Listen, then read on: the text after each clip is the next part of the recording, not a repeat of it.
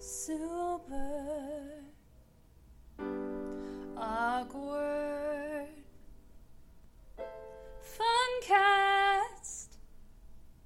You're listening to the super awkward funcast. Yeah.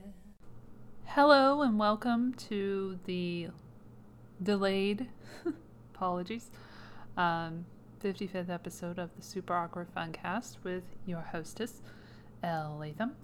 I am a little late going because we waited for the verdict in a very big trial that I've been covering if you've been paying attention, which is the Johnny Depp trial. Don- Johnny Depp and Amber Heard defamation trial.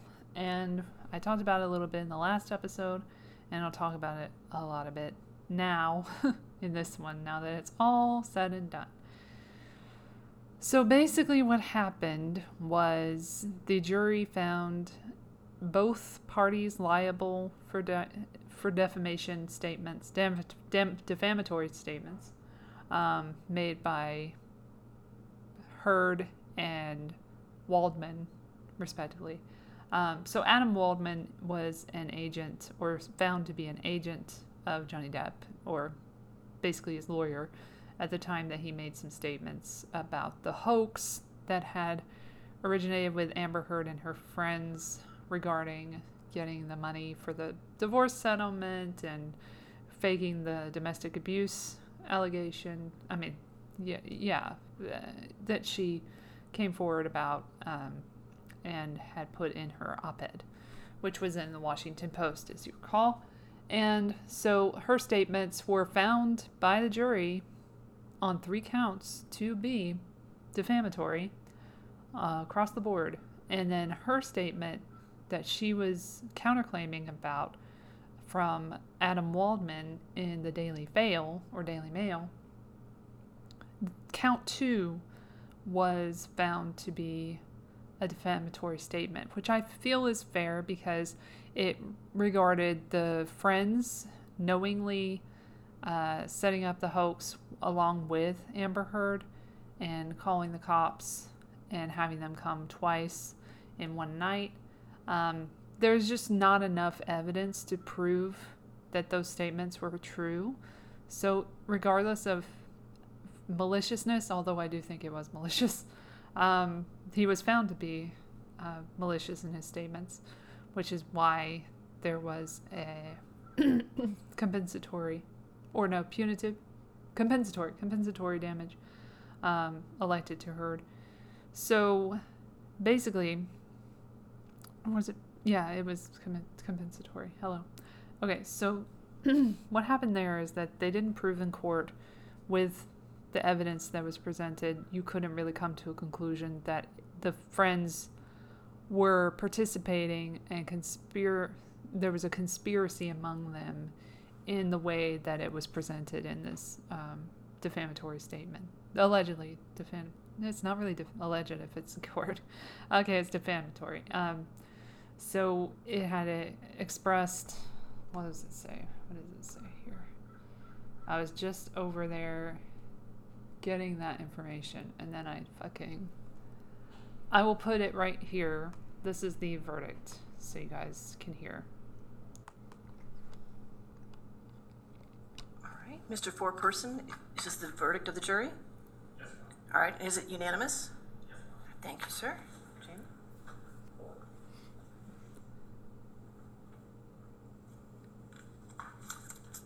In civil case number CL 2019-2911, Mr. Depp's claim against Ms. Heard. 1. As to the statement appearing in the online op-ed entitled Amber Heard, I spoke up against sexual violence and faced our culture's wrath. That has to change. In the Washington Post online edition, quote, I spoke up against sexual violence and faced our culture's wrath. That has to change, end quote. Do you find that Mr. Depp has proven all the elements of defamation? Answer, yes. Has Mr. Depp proven by a greater weight of the evidence that question the statement was made or published by Ms. Heard. Answer, yes. The sta- question, the statement was about Mr. Depp. Answer, yes. Question, the statement was false. Answer, yes. Question, the statement has a defamatory implication about Mr. Depp. Answer, yes. Question, the, de- the defamatory implication was designed and intended by Ms. Heard. Answer, yes. Question, due to circumstances surrounding the publication of the statement, it conveyed a defamatory impl- implication to someone who saw it other than Mr. Depp. Answer, yes. Do you find that Mr. Depp has proven, by clear and convincing evidence, that Ms. Heard acted with actual malice? Answer, yes. Two, as to the statement appearing in the op ed entitled A Transformative Moment for Women in the Washington Post print edition and the online op ed, Amber Heard, I spoke up against sexual violence and faced our culture's wrath. That has to change. In the Washington Post online edition. Quote, then two years ago, I became a public figure representing domestic abuse, and I felt the full force of our culture's wrath for women who speak out. End quote. Do you find that Mr. Depp has proven all the elements of defamation? Answer yes. Has Mr. Depp proven by a greater weight of the evidence that question the statement was made or published by Ms. Heard? Answer yes. Question The statement was about Mr. Depp. Answer yes. Question The statement was false. Answer yes. Question The statement has a defamatory implication about Mr. Depp. Answer yes. Question The defamatory implication was designed and intended by Ms. Heard. Answer yes. Question Due to circumstances surrounding the publication of the statement, it conveyed a defamatory implication to someone who saw it other than Mr. Depp. Answer yes. Do you find that Mr. Depp has proven by clear and convincing evidence that Ms. Heard acted with actual malice? Answer yes. Three, as to the statement appearing in the op ed entitled A Transformative Moment for Women in the Washington Post print edition and the online op ed, Amber Heard, I spoke up against sexual violence and faced our culture's wrath. That has to change. In the Washington Post online edition. Quote, I had the rare vantage point of seeing in real time how institutions protect men accused of abuse. End quote. Do you find that Mr. Depp has proven all the elements of defamation? Answer yes. Has Mr. Depp proven by a greater weight of the evidence that question the statement was made or published by Ms. Heard? Answer yes. Question The statement was about Mr. Depp. Answer yes. Question The statement was false. Answer yes.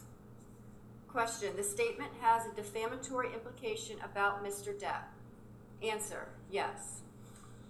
Question The defamatory implication was designed and intended by Ms. Heard.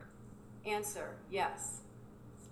Question Due to circumstances surrounding the publication of this statement, it conveyed a defamatory implication to someone who saw it other than Mr. Depp. Answer yes. Do you find that Mr. Depp has proven by clear and convincing evidence that Ms. Heard acted with actual malice? Answer yes. As against Amber Heard, we, the jury, award compensatory damages in the amount of $10 million. As against Amber Heard, we, the jury, award punitive damages in the amount of $5 million. In civil case number CL 2019 2911, Ms. Heard's claim against Mr. Depp. 1.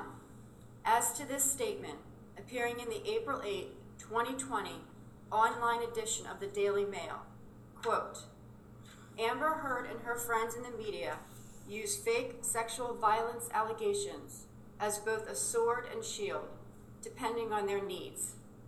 They have selected some of her sexual violence hoax facts as the sword, inflict, inflicting them on the public and Mr. Depp. Do you find that Ms. Heard has proven all the elements of defamation? Answer No. Nope. Two, as to this statement appearing in the April 27th, 2020 online edition of the Daily Mail, quote, quite simply, this was an ambush, a hoax. They set Mr. Depp up by calling the cops, but the first attempt did not do the trick. The officers came to the penthouses, thoroughly searched and interviewed, and left after seeing no damage to face or property. So Amber and her friends spilled a little wine and roughed the place up, got their story straight under the direction of a lawyer and publicist, and then placed a second call to 911. End quote. Do you find that Ms. Heard has proven all the elements of defamation? Answer Yes. Fair. Has Ms. Heard proven by a greater weight of the evidence that question, Mr. Waldman, while acting as an agent for Mr. Depp, made or published the statement? Answer, yes. Question, the statement was about Ms. Heard? Answer, yes. Question, the statement was seen by someone other than Ms. Heard? Answer, yes. Question, the statement was false? Answer, yes. Do you find that Ms. Heard has proven, by clear and convincing evidence, that the statement by Mr. Waldman was made with actual malice? Answer, yes. Three, as to this statement appearing in the April 27th, 2020 online edition of the Daily Mail, quote, We've reached the beginning of the end of Miss Heard's abuse hoax against Johnny Depp, end quote. Do you find that Ms. Heard has proven all the elements of defamation? Answer, no. Nope. As against John C. Depp II, we, the jury, award compensatory damages in the amount of $2 million. As against John C. Depp II, we, the jury, award punitive damages in the amount of $0. Zero dollars. Does either side wish to have the jury polled? Yes, Your Honor. All right. Jamie? Members of the jury, if this is your verdict, please answer yes. If this is not your verdict, please answer no. Juror number six. Juror number 10. Juror number 15. Juror number 16. Juror, juror number 22.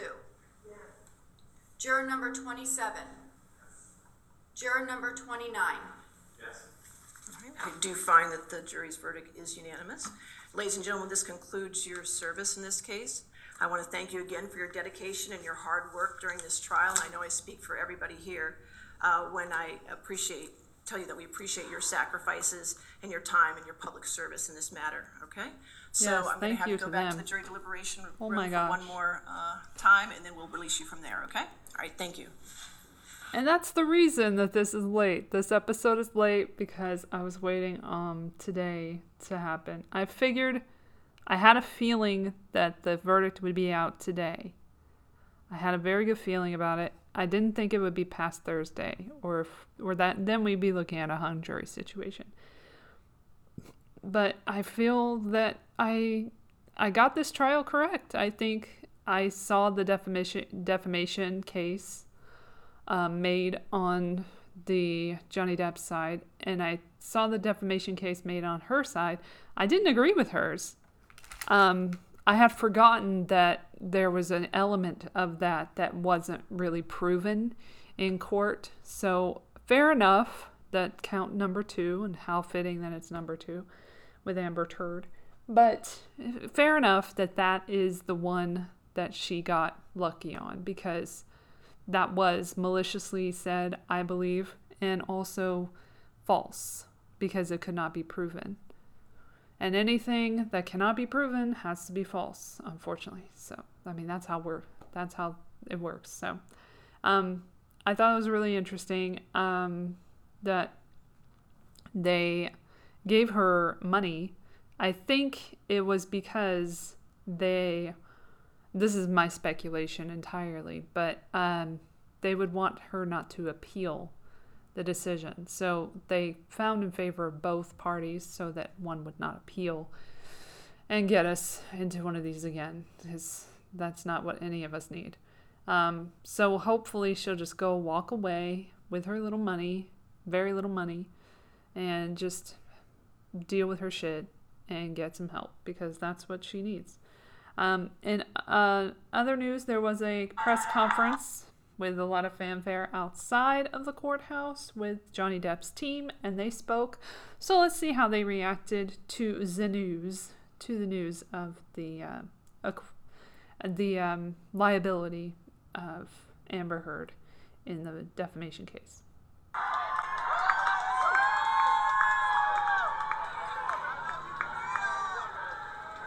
It's Camille Vasquez and Ben Chew.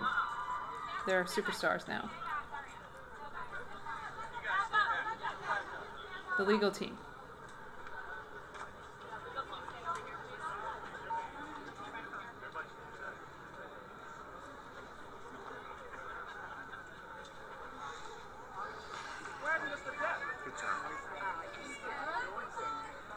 And yes, she was in the courtroom pretending to cry again. Um, hi, everyone. Today's verdict confirms what we have said from the beginning that the claims against Johnny Depp are defamatory and unsupported by any evidence. We are grateful, so grateful to the jury for their careful deliberation, to the judge and the court staff who have devoted an enormous amount of time and resources towards this case. Our judicial system is predicated on each person's right to have his or her case heard, and we were honored, truly honored, to assist Mr. Depp in ensuring that his case was fairly considered throughout the trial. We are also most pleased that the trial has resonated for so many people in the public who value truth and justice. Now that the jury has reached its conclusive verdict, it's time to turn the page and look to the future. Thank you all so much, Thank and thanks you. to the jury. Thank you so much. So yeah, there there's the um the end of that. Like that's the end of such a big journey, a long journey that I've endured since I heard about this case. I don't know exactly when it was, but it was in 2020. It was 2 years plus ago. And I was made aware of this hoax that had happened with Amber Heard against Johnny Depp. And at the very beginning, I had tweeted, like, you know, their marriage was toxic or whatever. It's I'm glad that they're away from each other, blah blah blah. So that was the the extent of what I said at that point. And I was like, okay, bye bye bye, you know, like good that they're t- not together anymore. And then later when I found out more information, I was like, ah, it looks like she abused him. But I had never made any public statements. About me or whatever. But like, I would never make public statements about someone in that way without any evidence at all. So when I made public statements, and I have about Joe Biden and his proclivities, it was with backed up, like, camera footage of him sexually harassing children and touching them without their permission. So if I say something, I usually back it up. And this is just another note that, you know what, if you say something, you should back it up or you should say alleged. You should not time your article, your op ed, with the release date of your big film that supposedly, according to Depp, he had helped her get the role in, um, or the role that would end up being in that film. But anyway, after all the lies that have been told in court and all of the bullshit that we've had to sift through in the last six weeks, I'm just glad that it's finally over. Six weeks trial for a six year debacle. Like, it was six years of bullshit, bullshit, bullshit, bullshit. And now we've, you know, as a society can move on. And I think we should, but like I think we should also focus on what was important about this case. It's not the celebrity status of the people involved. It's not the money involved, although that did help get them the representation that they had. Um, it's that abuse knows no gender. Anyone can be abusive, and there are far more people like Amber Heard than people would like to admit in society. And that's what resonated with a lot of people that they have met people with the same tendencies, the same violent streaks, same mental uh, problems when it comes to borderline personality disorder or um, histrionic personality disorder, bipolar, whatever um, she was diagnosed with and was seeking treatment for. Um, the the key also is addiction is a big deal, and it's not something that can be used against someone in the way that it was in this trial to excuse behavior from the other person or to pretend things happened that did not happen or and are not followed up with evidence. There's just no evidence. That's what it comes down to. The evidence was not on her side. The evidence was ultimately on his side and the side of the truth. And that's the side I cared about the most. Because I have been abused myself.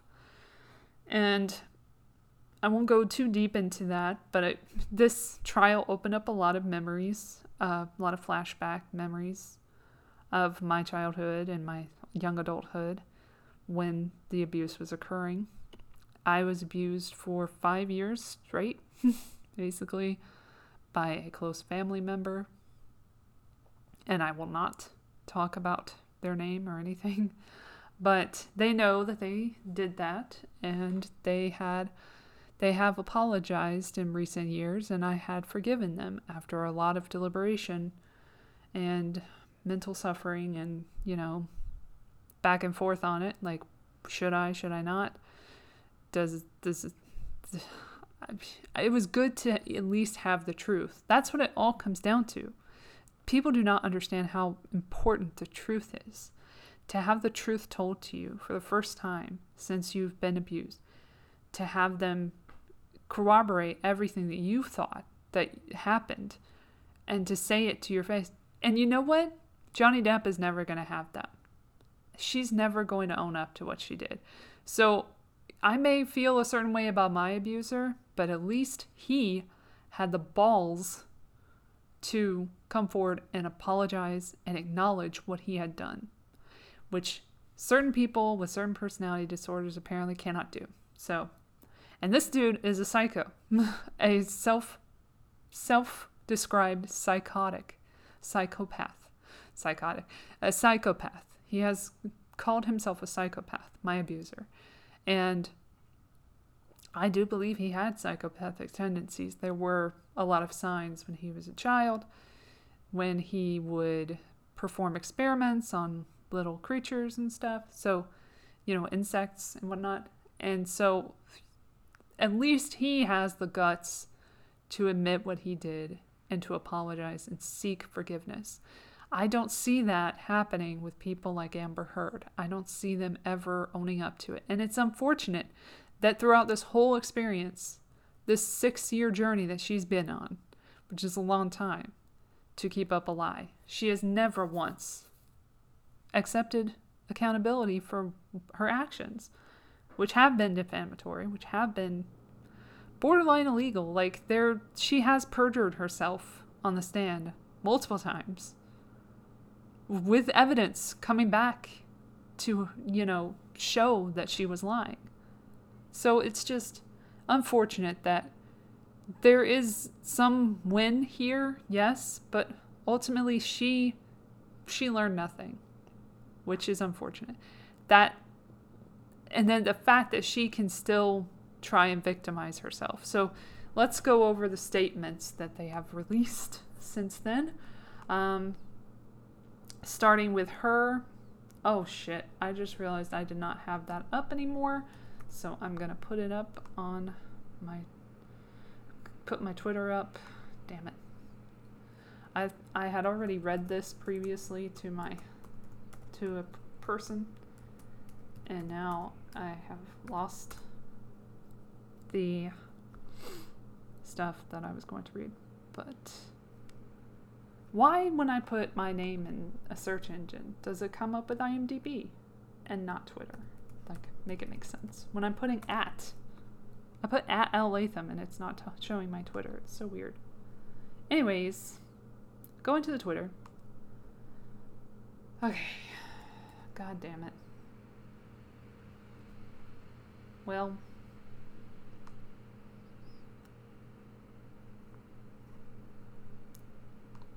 anyways, here she is. Here's her stupid ass statement. While I'm getting her stupid ass statement, I'll get his statement. Shit. Oh, I can do that on my phone. I can read on my phone, right? anyway, she put out a very poorly worded, I mean, uh, written statement. And she said, The disappointment I feel today, this is Amber Heard's statement, sorry. Um, the disappointment I feel today is beyond words. I'm heartbroken that the mountain of evidence, which I never saw, but alright, still was not enough to stand up to the disproportionate power, influence, and sway of my ex husband. I'm even more disappointed with what this verdict means for other women. See, you got to put other women in it because you're not enough, because we all know you're lying. Um, it is a setback, and people are repeating this.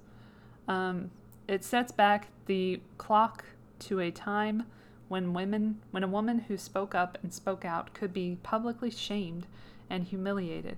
It sets back the idea that violence against women is to be taken seriously. I believe Johnny's attorneys succeeded in getting the jury to overlook the key issue of freedom of speech in all caps and not all caps, but like capitalized and ignore evidence that was so conclusive that we won in the UK. Well, that's the UK, babe. We're not in the UK anymore.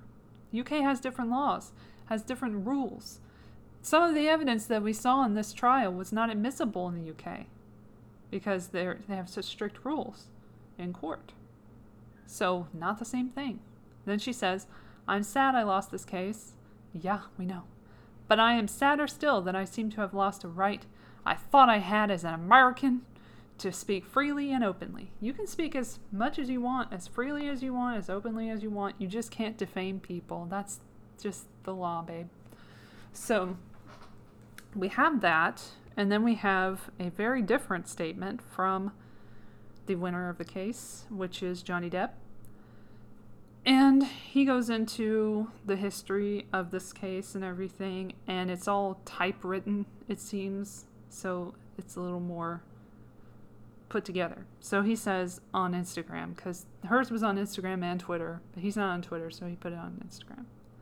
So he says, Six years ago, my life, the life of my children, the lives of those closest to me, and also the lives of the people who for many, many years have supported and believed in me, were forever changed, all in the blink of an eye. False, very serious, and criminal allegations were levied at me via the in, via the media, which triggered an endless barrage of hateful content. Although no charges were ever brought against me, it had already traveled around the world twice within a nanosecond, and it had a seismic impact on my life and my career. And six years later, the jury gave me my life back. I am truly humbled. My decision to pursue this case, knowing very well the height of the legal hurdles that I would be facing and the inevitable worldwide spectacle into my life, was only made after considerable thought. From the very beginning, the goal of bringing this case was to reveal the truth, regardless of the outcome. Speaking the truth was something that I owe to my children and to all those who have remained steadfast in their support of me. I feel at peace knowing I have come have family have finally sorry. I feel at peace knowing I have finally accomplished that. And then the second part is I am and have been overwhelmed by the outpouring of love and the colossal support and kindness from around the world. I hope that my quest to have the truth be told will have helped others, men or women, who have found themselves in my situation, and that those supporting them never give up. I also hope that the position will now return to innocent until proven guilty, both within the courts and in the media. I wish to acknowledge the noble work of the judge, the jurors, the court staff, and the sheriffs we who have sacrificed their own time to get to this point, and to be, to my dil- diligent and unwavering legal team who did an extraordinary job in helping me to share the truth. The best is yet to come, and a new chapter can finally begin. Has finally begun. Sorry. Let me try again. The best is yet to come, and a new chapter has finally begun. Veritas non con Parrot. Truth never perishes. UK 22 6 1. So, Johnny Depp. So that's his statement. There was a time during the trial where they put out opposing statements and then they got in trouble in court and they were like, no more PR. no more PR. Not allowed. But anyway, now we're here today. So this is two plus years of journey um, to get to this point and a lot of the people who testified for Johnny Depp are still in his life and he still counts them as friends. And a lot of the people who testified for Heard are not. So make of that what you will. but yeah, it's it's been a long, long, arduous journey, and I'm glad that we've reached the end. I'm glad that both parties get to move on, and I hope that one of them makes the most of their time and really does some self-reflection. Like I all I want for people is to be true to themselves. You know, as long as you're not a war criminal, you're not beyond empathy, you know. And there are all, all these like Amber Turd, yes, me poo, these silly hashtags, silly troll accounts and stuff, and people who want bad things for her. I don't want her to be miserable. I do not want her to be abused. I don't want anyone to be abused. I don't want her to abuse others. I don't want her child to suffer anything from this. I mean, I can imagine how embarrassing it would be in the future for that child to see this case and have it, you know, saved for, for on the internet for anyone to see later on. I feel bad that the child is even in her care, to be honest, because I don't think she should be a mother. Because if you can't even handle your own shit, how are you going to handle someone else's? And also, you she just cares too much about herself that I don't even know how what the priority is of that child in her life. And I won't name the child, but she does have a child. We don't know who the daddy is, but we kind of know who the daddy is, but we kind of don't know who the daddy is, and I I don't really care who the daddy is, but I just I want everybody to be safe. I don't want any more abuse. I know that both parties came from an abusive household, and I know how that is.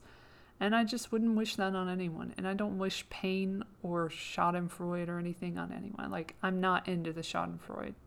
It wasn't about that for me. It was always about the truth, and now we know the truth. So I'm glad that we know the truth. I won't be watching Aquaman 2 because I'm just not an Aquaman person. And also, she just wasn't it in the first one. Like, I've seen little bits and pieces. The, basically, the thing is, with her, she's just not that good of an actor. Like, it just comes down to that. Like, sweetie, you, got the looks, I guess, and you got the sexiness, but I don't know if you got the chops. So maybe that's something she could work on while she's working on herself, and maybe that has something to do with how she's treating herself and how she ignores certain aspects of her personality to her detriment. Maybe that's something she needs to work on. She needs to get a therapist and work it all out. That's none of my affair. I'm not involved in her her mental health, but she needs to get it fixed. She needs to work on it. Everybody should work as much as they possibly can on bettering themselves and improving their quality of life. That's just it, you know. That's for anyone. I don't care how famous you are. You you need some self-care. So there you go. In other news, there was another trial that I was looking at, and another uh, verdict came out. You don't know that I was looking at this trial unless you have been watching my show, Fearlessly Authentic, on Sundays with Lucky Burrito. I co host it. Sometimes I do Thursdays. I did the last Thursday one. So I did an update on the Sussman trial. I didn't do anything about the verdict, but the verdict is in on that one, and it's not surprising because this was a very highly political trial put out, um, put together by John Durham and his team.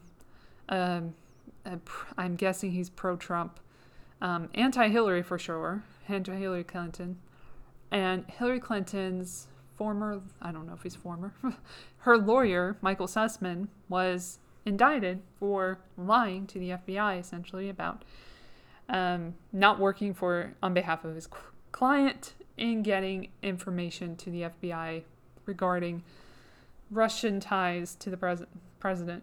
I mean, to the um, presidential candidate uh, Donald Trump in 2016. So it was like September 19, 2016. Uh, there was a meeting. Jim Baker. Jim Baker testified. Um, he was sort of for the prosecution, but sort of for the defense. This was a criminal trial, by the way. So there's different, you know, it's a plaintiff and defendant for a civil trial, which would be the Johnny Depp and Amber Heard thing. And then the criminal trial is defendant and, pro- uh, wait, no, prosecution and defense. Um, so, yeah, the defense being, you know, the legal team for Sussman. So Sussman alleged that he alleged said that he claimed that he um, was doing it just for, you know, getting that information out there on the Russian ties to Trump uh, through an Alfa Bank, this Russian bank, which was uh, tweeted about by Hillary Clinton herself, and Robbie Mook had implied or said that Hillary Clinton, who who was her uh, aide at the time, um, had said that she had requested that that information go to the FBI. So it was her behest that Michael Sussman went forward with that information. He said that he wasn't going there on behalf of a client. He had a weird tie to Twitter for some reason, had a Twitter chart for some reason, and also had uh, tied to the FBI in, in terms of like he had clearance to get into FBI headquarters and stuff or have FBI facilities. It was very strange. The whole thing was very strange.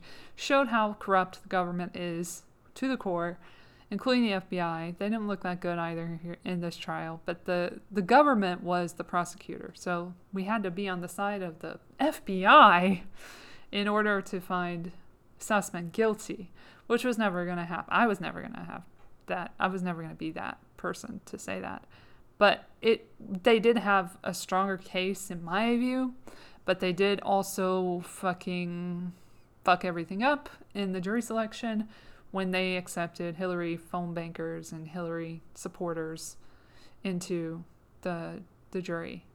So in the jury pool. So there was a lot of rigging going on on seems every side and this was just a show trial. Except it wasn't even a show because no one got to see it because it's federal. You don't get to see federal trials. Or is that true? Is this a federal trial? I mean, I figure if the FBI is involved, it would be federal, and they probably wouldn't want people to see their faces and stuff. So maybe, yeah, I think this would be considered a federal trial because the government is the um, prosecutor. Yeah. So anyway, to do a little recap of that, we have our gentleman lawyer, Sir Robert Gouveia, on the Twitter, on the Twitter, on the YouTube, and he he does a little recap of what happened with the verdict. Not guilty, by the way, is the verdict. He was found not guilty by a mostly Hillary specific, like leaning kind of try uh, juror jury in Washington D.C. They they were already fucked because it's Washington, but it is what it is. So yeah, so he'll explain a little bit in the beginning of this video, and I'll link it below in the show notes. The stream to fire up all across the fruited plains of the internet because we've got some news that we've got to dissect today But before we do, we got to make sure that the stream is functioning. And it looks like the connections may have been connected. And so we can get started. Let's do it, shall we? Hello, my friends, and welcome back to yet another episode of Watching the Watchers Live. My name is Robert Gouveia. I'm a criminal defense attorney in Scottsdale, Arizona. And today we've got some bad verdict news. Michael Sussman not guilty. What? Are you serious? Did they watch the same trial that we watched? Have they been following along the same things that we've been following? Well, of course they have. But they're Democrats, and so they protect their own. And they did that today when the jury rendered a verdict on Verdict Watch day one in like record time, less than six hours. they had two full weeks of testimony, and they just needed a few minutes just to really kind of get a look at this. You're a Democrat, right? You're voting not guilty? You not guilty? How about you? Not guilty? I'm Pretty much. obviously. Of course I'm not guilty. I voted in the primary for Hillary. And so there was a big sort of, you know, round table of the jurors. We got a record time not guilty. And it's really not actually that surprising. you know? Exactly. I was sort of thinking a lot about this. My gut from day one was always, man, this jury is really, really bad. And today, there's going to be a lot of conversation about why this happened and what does this mean and what's John Durham going to do and is there anything that can happen moving forward. And we're going to go through all the questions and do all the heavy lifting.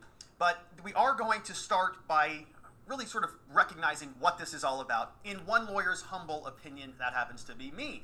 You're going to see people talking about materiality, and you're going to talk about whether this was a white lie or not, or whether there was a big conspiracy, or whether there were some bad rulings that Judge Cooper made that really resulted in this verdict, or was it the jury instructions? Was it that good faith exception? What, what's going on here?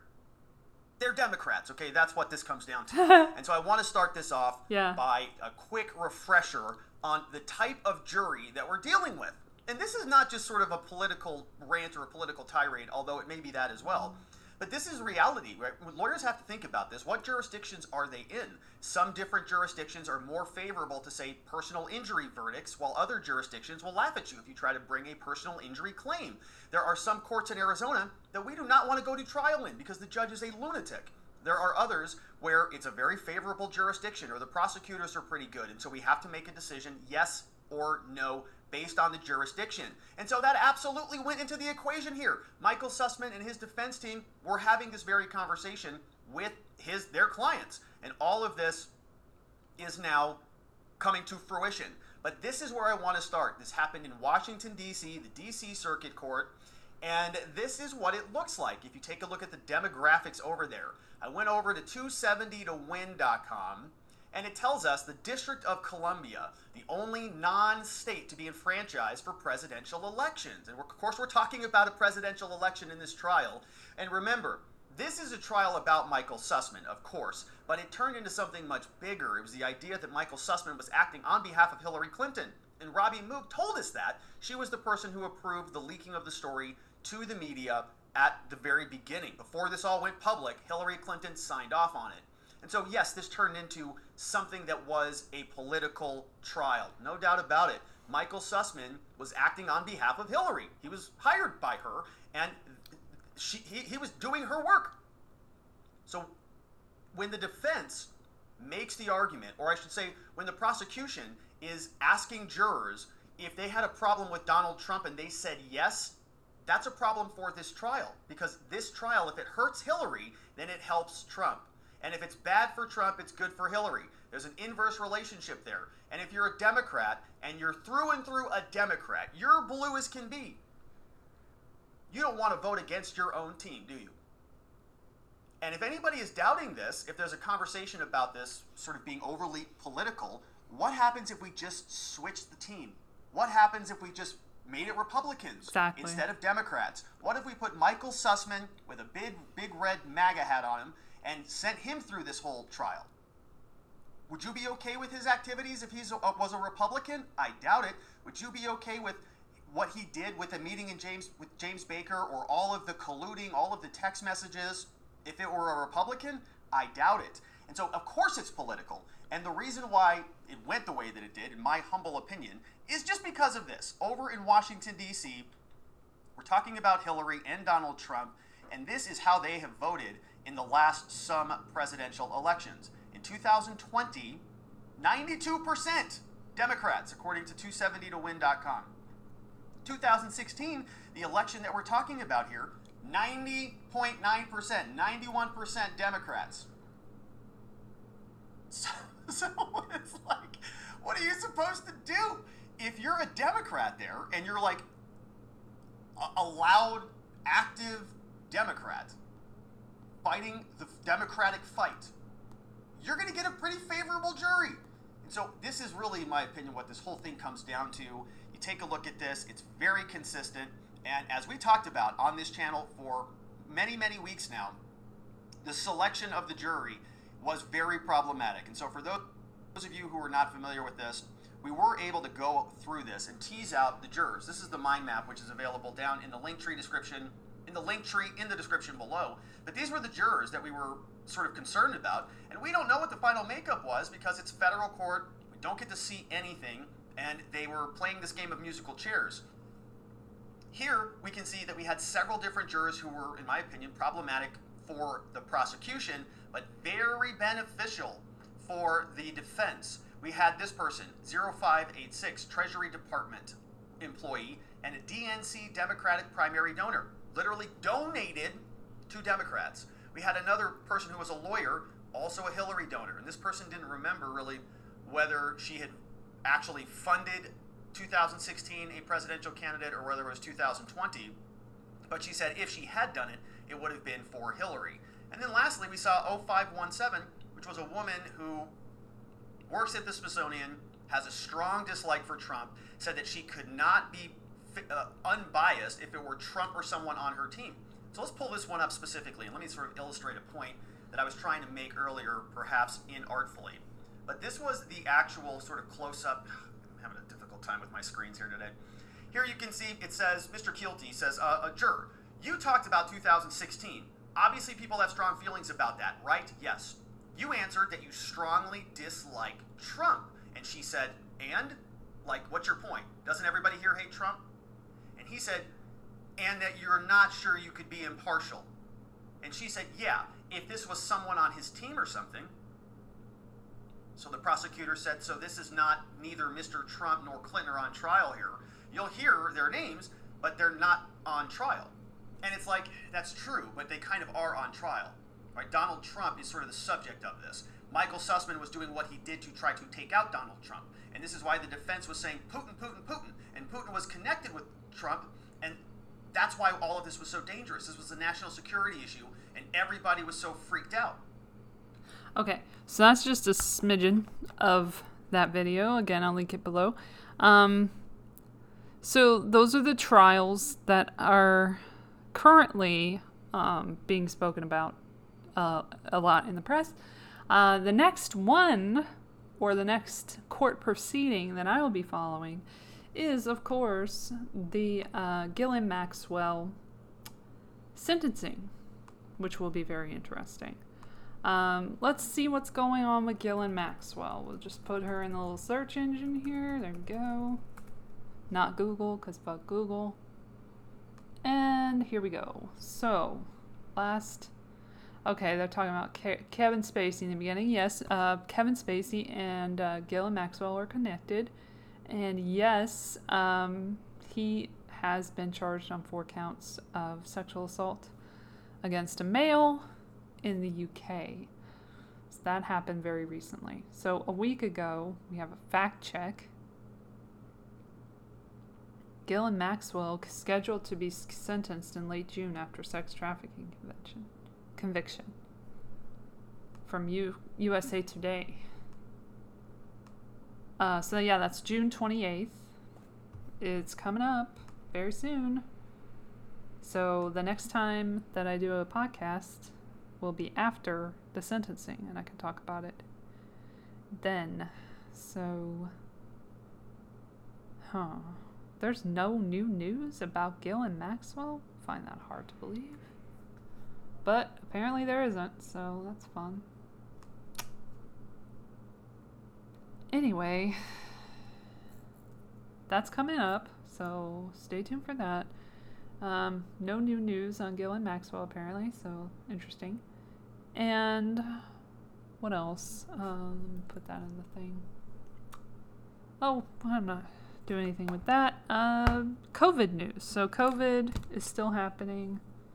We don't need masks, so that's good, I guess. Drop something.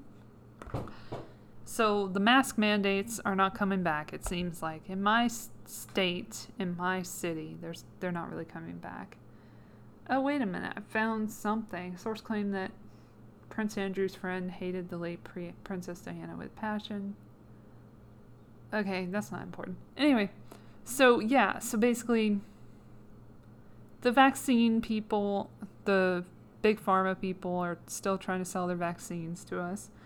And that includes Pfizer, which has now put in an application for COVID vaccine in kids under five, clearing the way for a June timeline, according to the ABC News article that I have up by Jesse DiMartino, the video, and by Mary Kekatos.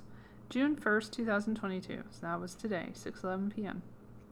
Pfizer's vaccine for kids under 5 is 80% effective against symptomatic COVID. Pfizer announced Wednesday that it has completed its application to the U.S. Food and Drug Administration for a three dose COVID 19 vaccine in children aged six months to under five years old, and the federal agency has accepted the application. Pfizer and BioNTech completed a rolling application to the U.S. Food and Drug Administration for emergency use authorization. Again, we don't need it, but whatever. Of the 3 microgram go- dose of the Pfizer BioNTech COVID 19 vaccine for children 6 months through 4 years of age. They will not give up on these children, on getting these children on this drug, on this uh, injection schedule also referred to as six months to under five years of age. On June 1st, 2022, company said in a statement. The FDA said in a statement that it received Pfizer's request for an EUA. We recognize parents are anxious to have their young children vaccinated against COVID 19, and while the FDA cannot predict how long its evaluation of the data and information will take, we will review any EUA request we receive as quickly as possible using a science based approach the agency said. Last month, Pfizer announced its vaccine for younger children was 80% effective against symptomatic COVID 19. And I don't believe that for a minute, but anyway. However, the company said this is estimate is preliminary and is subject to change as more data is collected. The FDA's independent advisory panel, Vaccines and Related Biological Product, Products Advisory Committee, is planning public hearings in mid June to discuss both Pfizer's and Moderna's vaccines in younger children. The FDA said Wednesday it would hold a VRBPAC meeting on June 15th to discuss both Pfizer and Moderna's EUA requests for this population, six months through four years old, for Pfizer and six months through five years old for Moderna. Moderna asked the FDA to authorize its two dose vaccine for children under age six on April 28th. During the Omicron surge, this, the company said its vaccine its vaccine was 51% effective against inf- inf- infection, including asymptomatic and mild infection among those aged 6 months to under age 2, and 37% effective for those aged 2 to 5. If the FDA decides to authorize vaccines for younger children after the hearing and the Centers for Disease Control and Prevention, so independent advisors agree, it could mean vaccines could be available for those under 5 years old by the end of June. So while you're focused on all this other shit, it's shooting season. We got a bunch of shooters. We got a bunch of mass killings with guns. Gun controls back on the menu for something to talk about. We did abortion for a while. Now we're doing gun control. We'll be back to abortion eventually. Don't you worry. Um, while that's all going on, they're trying to get your children to get this ineffective treatment this gene therapy that hardly works on human on adults. And we've seen adults recently come out and say that they've gotten the stuff again for like the third time. They got three boosters two, two boosters in the first shot. Um, however that works i don't even know. The primary series and then another one and then another one. Like there's four fucking people there's four fucking vaccines now.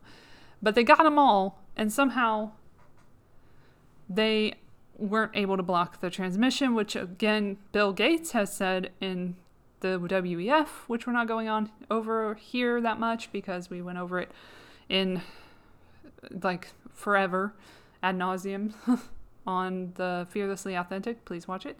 Um, on there, we had Bill Gates come out and he was saying, well, we need vaccines that actually work on transmission. Yeah, that would be nice, wouldn't it? And then also, they are um, saying mild symptoms. Oh, I have mild symptoms, but at least I'm not in the hospital, blah, blah, blah. Well, you probably wouldn't be anyway, because there's like less than 2% chance of you dying from the sting, no matter what. And even less chance now, because the more strains there are, the less deadly it gets. That's how science is. That's science works. So, anyway, so you see what they're doing right now is trying to get your children again. So keep your children safe. And then they're going to try and put those vaccine mandates back together and, you know, focus on that. That's going to be the focus. So, anyway, Pfizer shots are three micrograms each, one tenth the dose offered to adults, while Moderna shots are 25 micrograms each, one quarter of its adult size dose. Although children under 5 are the last age group for which vaccines need to be approved, polls suggest there could be sluggish uptake. An April 2022 poll from the Kaiser Family Foundation found that only 18% of parents plan to vaccinate their kids under age 5 right away once the vaccine is authorized. Many are hesitant, with 27% saying they will definitely not get their children in this age group vaccinated, and 11% saying only if it is required for school. The remaining 38% say they want to wait and see before getting their young children vaccinated. So most people are just like, wait, what what the fuck? Like we can wait on that. We we don't need to do that right now. That's fine. But this is something we need to be concerned about because COVID ain't going away. They'll stop talking about it for a little while in the press. You know, they'll talk about other things but it's still on the menu. Like, we still have to talk about it. Eventually. We can't keep our guard down. Like, that's not going to work. So, we're going to wrap up pretty soon. Damn, we got Ukraine news, of course. We already talked about shooting season. We don't have to talk about that anymore. Although, there is a shooting that happened just recently that we can cover a little bit. Um, they're covering it all the time. These shootings keep happening every day and in some city or another, they'll talk about it on the social media, in the media. It seems to be that there's an epidemic going on, which is really interesting what with midterms happening, but I am just an asshole, so ignore me. Just an asshole. So let me be an asshole and go look at the stuff about Ukraine. So here's the new Ukraine news. Um, all right, so latest news about Ukraine. So, US and Germany are agreeing to supply advanced weapons to Ukraine. Advanced weapons being rockets. Because, yay. Um, by John Leikenster and Frank Jordans from an hour ago on AP. So This is an AP article. Kiev, Ukraine. Kiev, Ukraine. The US and Germany pledged on Wednesday to equip Ukraine with some of the advanced weapons it has long desired for shooting down aircraft and knocking out artillery as Russian forces closed in on capturing a key city in the east. Germany said it will supply Ukraine with up to date anti aircraft missiles and radar systems, while the U.S. announced it will provide four sophisticated medium range rocket systems and ammunition.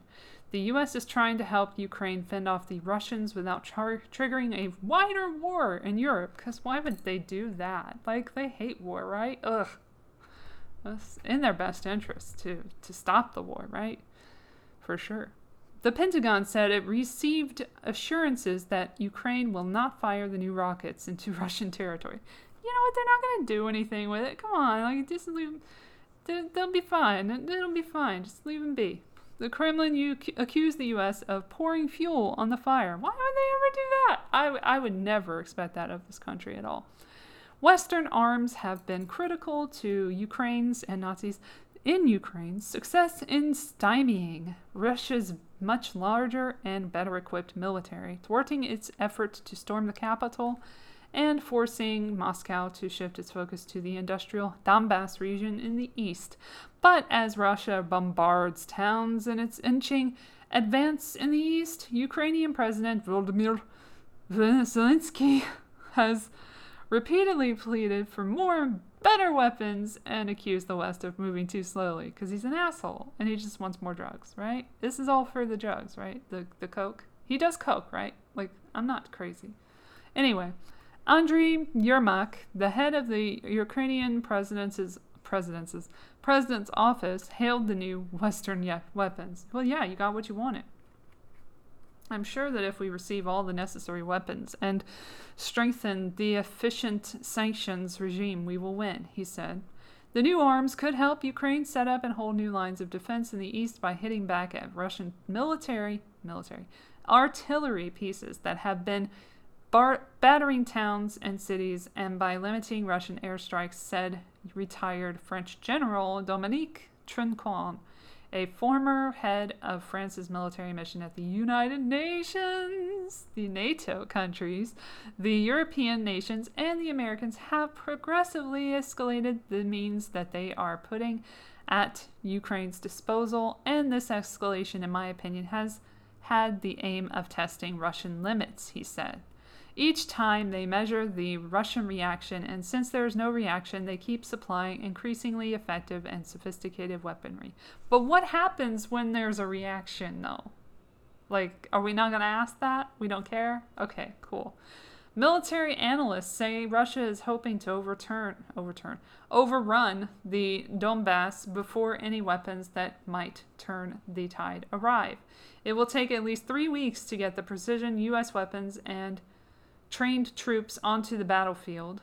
Are they trained by the Nazis? I wonder. But Defense Undersecretary Colin Kahl said he believes they will arrive in time to make a difference in the fight. So the Pentagon said the above. Um, the rocket systems are a part of a new $700 million package of security assistance for Ukraine from the U.S. that also includes helicopters, Javelin anti tank weapons systems, radars, tactical vehicles, spare parts, and more. There's always more money for war. War is the chest that is always open. We have a war chest. We do not have a medical health care chest. We do not have a school um, re- relieving school, you know, um, medical and um, student debt. We don't have that. We don't have those chests, but we have a war chest, don't you worry, and your money is going towards it. Everything that you pay for is going to go straight to the Nazis in Ukraine. Good luck. So it says here uh, the rockets have a range of about 50 miles, 80 kilometers, and are highly mobile. Ukraine had pushed unsuccessfully for rockets with a range of up to 186 miles. We can't go that far, 300 kilometers. kilometers. Uh, Kremlin spokesman Dmitry Peskov and Moscow does not trust assurances that Ukraine will not fire on Russian territory, and I don't think they should. We believe that the U.S. is deliberately and diligently pouring fuel on the fire, he said. Colonel General Mikhail Mizintsev later went even further, directly accusing Ukraine of planning to fire U.S. provided missiles from the northeastern Sumy region at border areas in Russia. The claim, based on alleged radio intercepts, couldn't be independently confirmed. So it doesn't exist. It's not a thing that happened. Okay. Russian Foreign Minister Sergei Lavrov said Ukraine's push for more weapons is a direct provocation intended to draw the West into the fighting. He warned that the multiple multiple rocket launchers would raise the risk of an expanded conflict. And I think that's kind of the point, but yeah. Sane Western politicians understand those risks well, he said. Do we have any sane politicians in the West? I don't know. I would say we don't, but moving on. Germany's promise of Iris T air defense systems would mark the first delivery of long range air defense weapons to Ukraine since the start of the war. earlier the deliveries of portable shoulder-fired air miss- air defense missiles have bolstered the Ukrainian military's ability to take down helicopters and other low-flying aircraft, but didn't give enough give it enough range to challenge Russia's air superiority. Germany has come under particular criticism, both at home and from allies abroad, that it isn't doing enough. You're just not doing enough, Olaf. Uh, Olaf Scholz, uh, who attended the WEF as well, or did a speech at the WEF, uh, World Economic Forum meeting, annual uh, 2022, um, during May 22nd to May 26th of this year. Okay. He said he told lawmakers that the IRIS-T's surface-to-air missiles are the most modern and def- air defense system the country has. With this, we will enable Ukraine to defend an entire city from Russian air attacks, he said. The radar, radar systems will also help Ukraine locate enemy artillery. The weapons announcements came as a regional governor said Russian forces now control 80% of, here we go, fun, fun uh, pronunciation time, Severodonetsk, a city that is key to Moscow's efforts to compete, complete its capture of the Donbass, where Ukrainian forces and Russian backed separatists have fought for years and where the separatists held swaths of territory even before the invasion. I think they mean the Nazis, the Azov, Azov battalion, have been going at it with them. Luhansk governor Serhiy, nope, Serhiy Haidai, yeah, said Russian troops were advancing in the city amid fierce street battles with Ukrainian forces or Nazis, though he noted that in some districts the Ukrainian troops managed to push the Russians back. The only other city in Luhansk that the Russians have not yet captured, Lysychansk, is still fully under Ukrainian control, he said, but is likely to be next. If, if the Russians manage to take full control over Severodonetsk, Donetsk, within two to three days, they will start installing artillery and mortars and will shell Lysychansk Lysychansk, whatever, more intensively, Haidai said. Zelensky, meanwhile, said the country is losing between 60 and 100 soldiers a day in the fighting. In southern Ukraine, a regional governor sounded a more positive note, saying Russian troops are retreating and blowing up bridges behind them.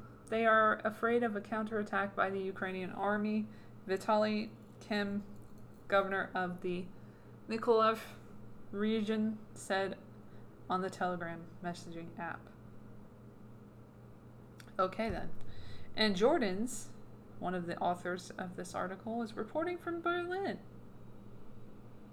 As uh, the AP writers, Yuras Karmanau is in Lviv, Ukraine, Lolita C. Baldor in Washington, and Jill Lawless in London contributing to this report. Okay, so there's that. And then that's just crazy because it's what we need more of like more rockets for the war. But it's not for the war. You know, you're crazy if you think they're going to use it against Russia on their own territory. Um, so yeah, that happened, and I guess we could get to. Let's see here. Let's see what's happening with Jean Pierre at her wonderful job as White House Secretary. Let's check in on her real quick and see how she's doing. Sure, she's doing great. Let's see. This is from today. I have not heard it yet or read it.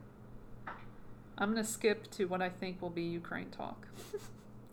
I'm just taking a guess. Stab in the dark Rose here. Garden, when he talked about his comprehensive uh, gun reform, the executive actions. All that right, I'm going to ta- skip again. uh, meeting um, that's happening at the Summit of the Americas. Um, do you guys have a date on that, and are you going to raise concerns with Bolsonaro about his question? I don't have anything. I don't have anything to preview at this time on the Summit of Americas for you. Oh, and I fucked up. Back to it. Eventually, they'll talk about Ukraine. Karine, just uh, to follow up on the baby formula meeting. So Okay, the- they're talking about baby formula a lot. I think email, you have my number. Feel there's a lot of stuff about that free right to now. reach out to me. Inflation. It happened. Yellen came out, um, the fucking secretary, Treasury Secretary, and said, "Oops, you know, I made a mistake. Shouldn't have minimized the inflation And situation." we will do everything that we. But a resignation would So be nice. just to follow up on the rest of the front row, who decided after six or eight weeks? You that- said that. Hopefully, the back row hears. Well, who decided? Who, who is the person in the West Wing Yeah. who decided after six or eight weeks that this baby formula shortage was finally something that somebody should tell the president about? Look, again, I have to go back and talk to the president. I did not hear him take questions or answer any questions to all of you. And so this is, I want to do my due diligence, right, as his spokesperson to make sure. Okay, could we stop talking about baby formula? That'd be great. Wrong Okay. about. Here's the thing: we have, we have, he, we have achieved a. First of all, I explained what, to you what she was trying to say, so I just laid that out. So What? those are your words, not my words. I just laid out what she was trying to say and tried to explain in full, in fullness, uh, her her part in, in, in her answer. We have achieved an, historic recovery through an extraordinarily unprecedented economic moment. The president has consistently She's reading again. that the primary drivers. Let's see if she ever stops reading. I doubt she does. Day on February She had like a an earpiece in the last video yesterday. Jean Pierre um, is the new press secretary, Karine Jean Pierre. So she she came in and she had something in her ear, and it was clear it was an earpiece. So somebody was telling her what to say. Pretty embarrassing. USDA issued detailed guidance to I state really just want to know about Ukraine, dude. draft decision leaked on abortion rights. Um, a lot of Oh folks my would- gosh, where is it? Oh, we're back to abortion. Good to know. having regular meetings uh, with uh, with groups out there uh, who are who are you know who are focused on making sure that that continues. Uh, the rights of women to choose continues, uh, but I don't have anything uh, to lay out. The president just hasn't made this. I mean, I mean- he, he kind of Yeah. laid the stakes out as you know this should be something. Well, I mean, so let me, if we step back for a second, it is, it was a draft, it was a Scottish draft. Uh, we spoke to it, we were very forceful about it. Uh, the president put out a statement. You've heard from the vice president, you've heard I think from they're walking this members of our team. So it's not like uh, we didn't take this seriously and we don't t- continue to take this seriously. Uh, so this is a, an important issue uh, for the president. We know that. We know that for uh, the American people. Uh, I, I just don't have anything to share with you on, on his schedule. Okay. Thanks, Karine. Um, on Ukraine, uh, Finally, the US Ukraine. really clear Here that it would not engage Russia directly because it did not want to escalate There it is. Um, the conflict. But General Paul and I We found apologize if I mispronounced that, but who heads the U.S. Cyber Command, minutes. he reportedly told Sky News that the United States is engaged in offensive, offensive cyber activity against Russia. Can you talk about that? Why disclose that? Uh, that seems uh, that seems contrary to what the administration's position. Look, you know, um, as it as it uh, relates to the Kremlin, to uh, uh, President Putin, you know, we don't negotiate our security assistance packages to Ukraine. Uh, with the Kremlin, they have been uh, they have not been pleased by the amount of security assistance. we've Neither been have I, bitch. Uh, to the Ukrainians since far before this most recent. I mean the of government, not conflict her. began. But we are doing what exactly the president said he would do, which is, uh, and he told uh, Proxy President war. Putin directly, We it. would do what we would do if he if he attacked Ukraine uh, back in December, which is provide security assistance to the Ukrainians that is above and beyond what we are what we were already providing to help Ukrainians defend their country. So that's exactly what we've done and we'll continue to do. Uh, you know, remember, and we say this all the time. This is Russia that chose to launch a brutal war. Uh, that They uh, always chose say that. attack, You can uh, say it over and over again, uh, but it still doesn't make it true. uh, uh, territorial integrity. She can't even get And through so it. This is Such this bullshit. is Russia's war. It's not Um, Russia's and war, So it's your they war started now. this conflict, and You're we, we funding could, it. They could choose to end it at any time. You can end it at any have time by not But we giving them continue weapons. To maintain that de- deconfliction channels with the Russians for, It's for when necessary. But, but, but just speaking specifically about the offensive cyber action being taken Why from the fuck are they United talking about States cyber right now? against Russia. Is that not contrary to uh, what the president has said in the past about not wanting to engage directly? No, Uh, it's not. It's, we don't, we don't see it as such. Can you talk about why I mean- offensive cyber activity against Russia is not? We, I mean, it's just, we just don't see it as such. We have talked about this before. We've had our uh, cyber experts here at the podium lay out uh, what our plan uh, is that has not changed. Uh, so the answer is just simply no. Go ahead, Tyler. Um, Just following up on, on an inflation question, um, I understand you walked through uh, what Secretary Yellen was, was talking about, but she still said that she was wrong then about the path inflation would take. Hey, President that's what we were talking about al- before. Made similar uh, statements We saying being that me. uh, inflation would be temporary. Brian Deese was here yesterday. I asked him the same question. Um, does anyone in the White House have regrets about how they talked about No. inflation, given that it has turned out to do exactly what they said it would not do? I mean, look, I laid out from, from, if you look at the whole transcript, what it is that uh, Secretary, Secretary Yellen uh, Secretary. was trying to lay out when she was asked that question. Uh, she was pointing out Secretary. that there have been shocks in the economy uh, that have, again, exacerbated inflationary pressures, which could have been, Reading which could not again. have been foreseen 18 months ago. I mean, that is, that is, that is just a reality that we're, we're, we're, to working with. and what all of his top aides said turned out not to be true and turned out not to happen. So I'm wondering if there's any sense within the White House that that was a mistake to say so, given that it turned out to occur very differently. Again, there were in, there were uh, in certain shocks in, uh, of, to the economy that exacerbated the inflation pressures, right? So that includes Russia's decision to invade Ukraine, multiple su- successive uh, was- variants of it was COVID, happening as I before mentioned that, already, though. and the lockdowns in, Ch- in China. The president has Oh, now we're putting China in there, that the primary drivers of inflation are the pandemic and. Putin's invasion of Ukraine. The twists and turns, again, as I've talked about, have been monumental uh, events.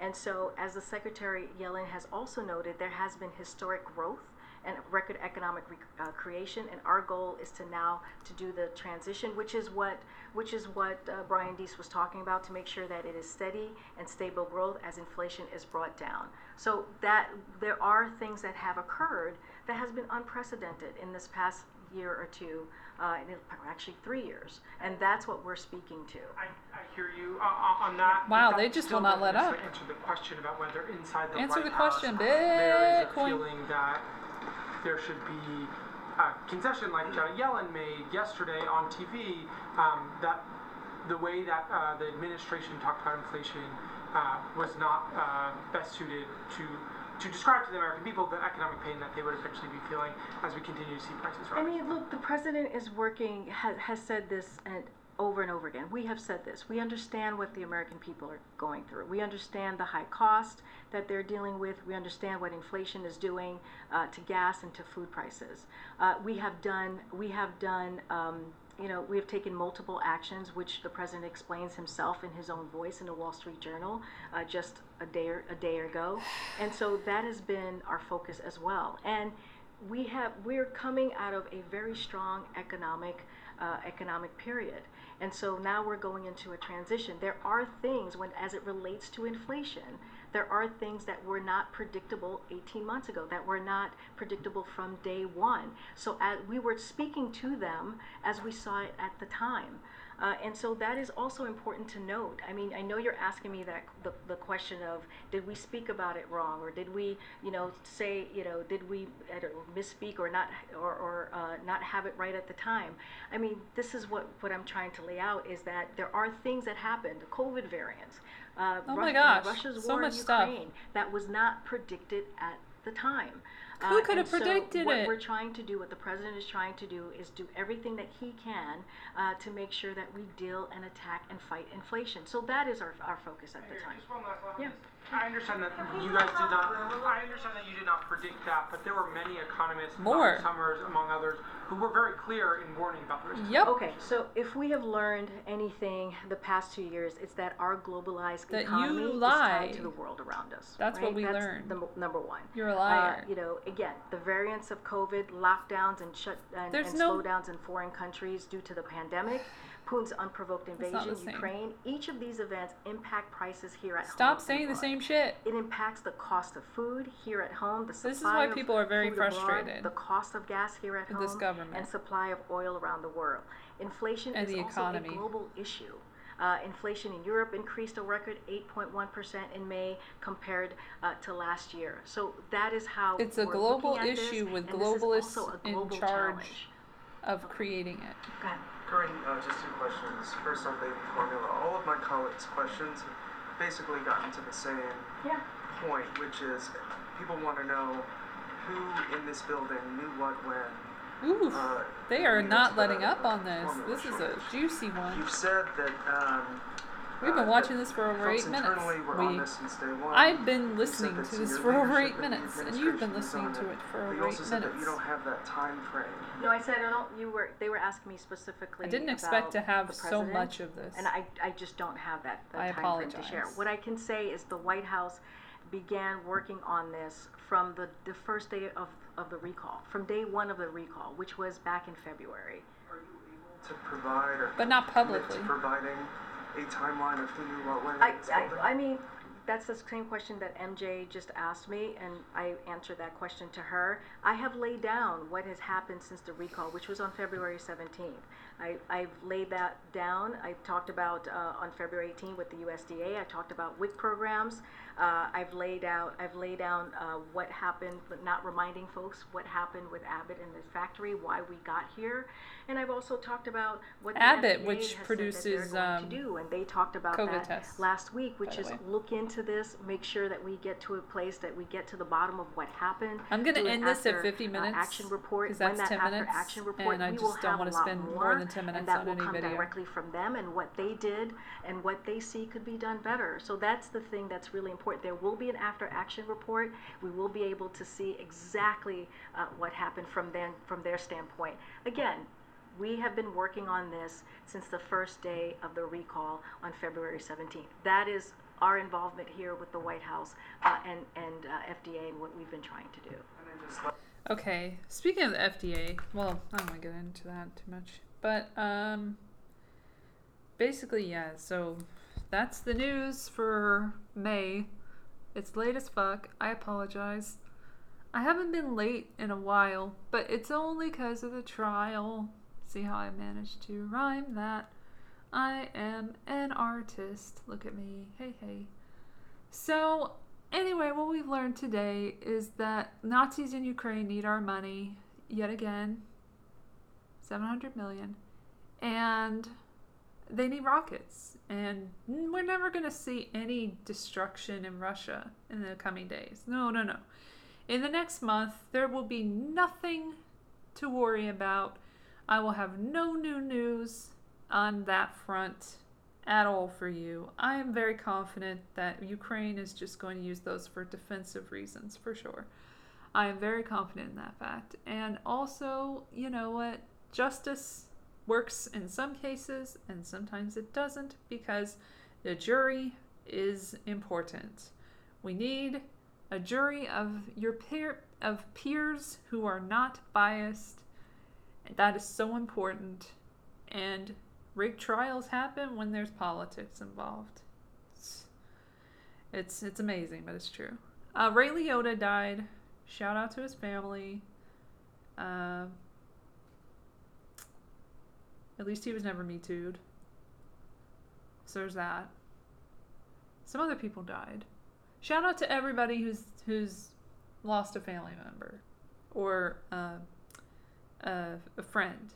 Shout out to all the people grieving. I love you and I support you, and I have grieved myself, and it's a part of life. We have to move on eventually. Um, also, I wanted to say that I, in other news, in entertainment news, and dystopia news, I watched two dystopian films this past week. One of which was Soylent Green, which I had never seen the whole thing of. I had only seen the ending, so I knew the ending. I knew the exact ending ending. So it's kind of weird watching something where you know exactly what happens at the very end. but that's what happened. I found that the mystery was not really there throughout the film. I thought it was beautiful. I thought the music was excellent, and Saul was a very interesting character if you've seen it. And uh, I didn't know there would be so many horrors, but there were, so that's cool. Um, or furniture, as they're called in this world.